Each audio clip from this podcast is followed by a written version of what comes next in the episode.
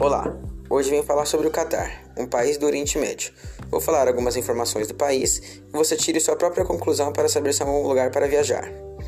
O Catar é um país peninsular árabe, que a, que a sua vegetação é, um, é um tanto quanto seca, pois é um país onde tem muita areia e tem um longo deserto também, que é no Golfo Pérsico. Mas também tem muitas praias e algumas dunas. É, em Catar tem a sua famosa capital que chama Doha. Doha ela tem um alto desenvolvimento econômico e social. E ela tem aqueles famosos arranha-céus que todo mundo conhece, que vê naquelas fotos, que são aqueles prédios grandes.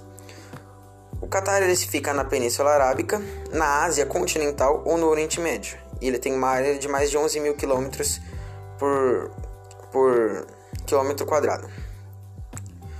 É, o clima lá, por estar localizado em uma região que é árida, ela é basicamente coberta por areia e pouca vegetação nativa.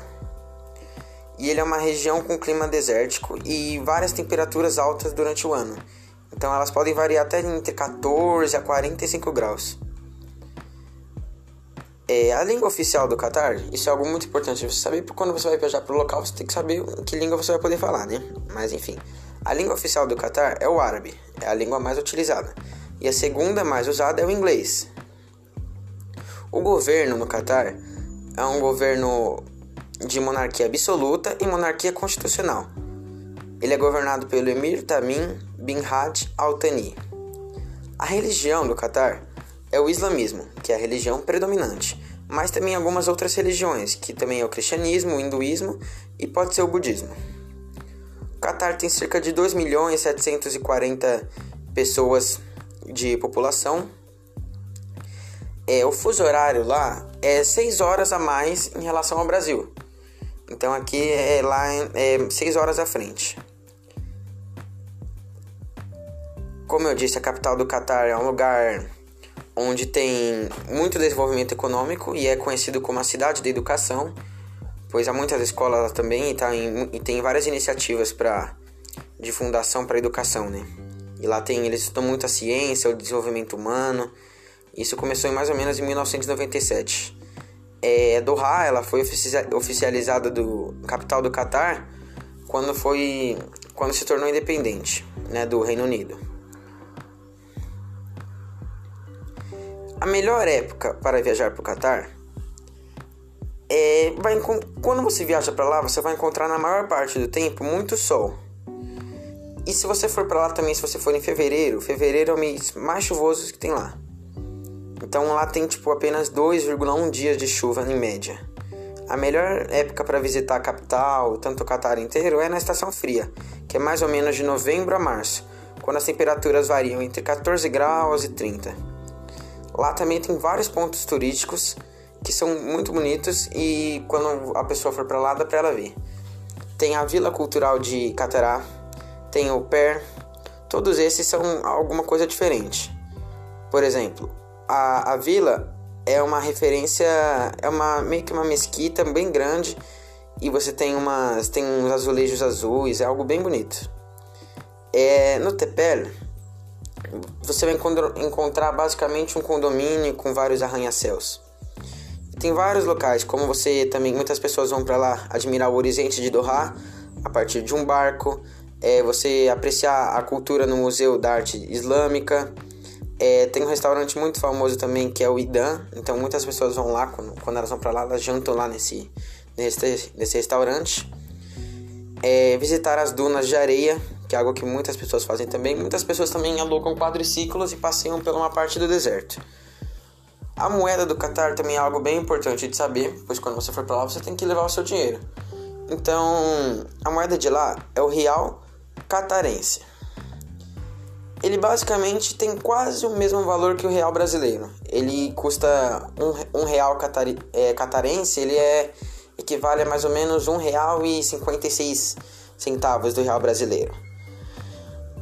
É, o Qatar tem algumas curiosidades também que, que eu acho que é importante você saber, porque ele é considerado o país mais rico do mundo todo. É, ele fica entre o deserto e o mar. É, e outra legal também que mais da metade da, da população do Catar é estrangeira.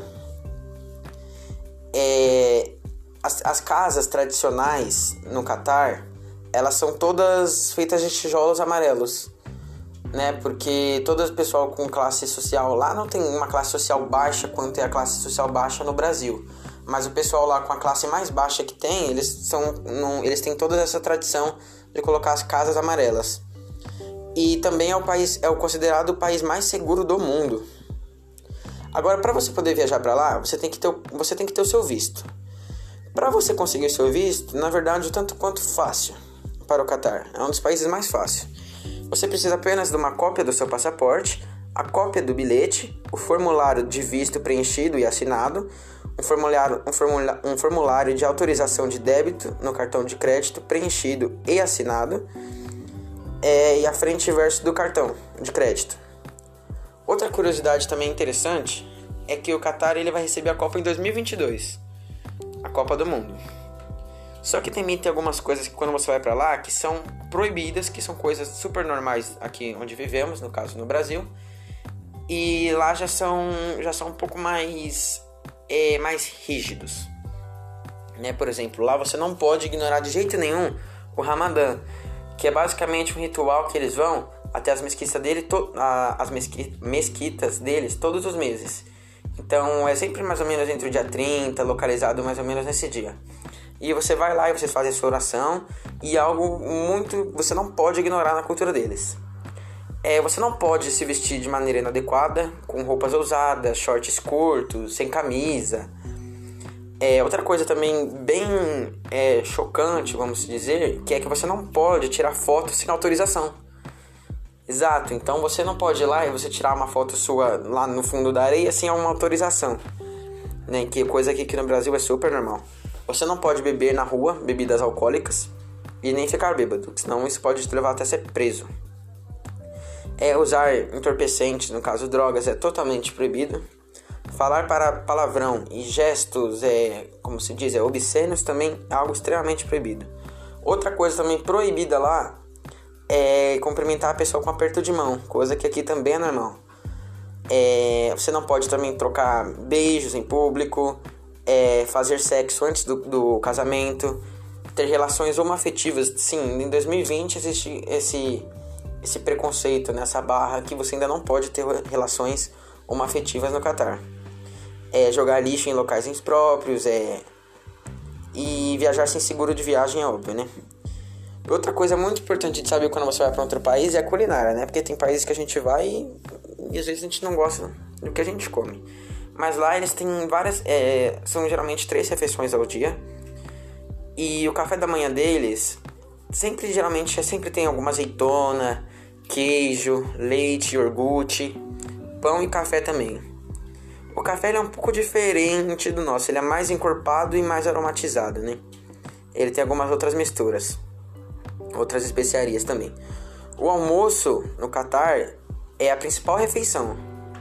Né, eles almoçam lá, coisa que a gente almoça aqui um meio-dia, uma hora, lá eles almoçam entre duas horas ou três da tarde né? Porque vários restaurantes, às vezes você vai lá meio-dia, os restaurantes estão fechados e quando dá duas horas, três horas, o restaurante está super lotado.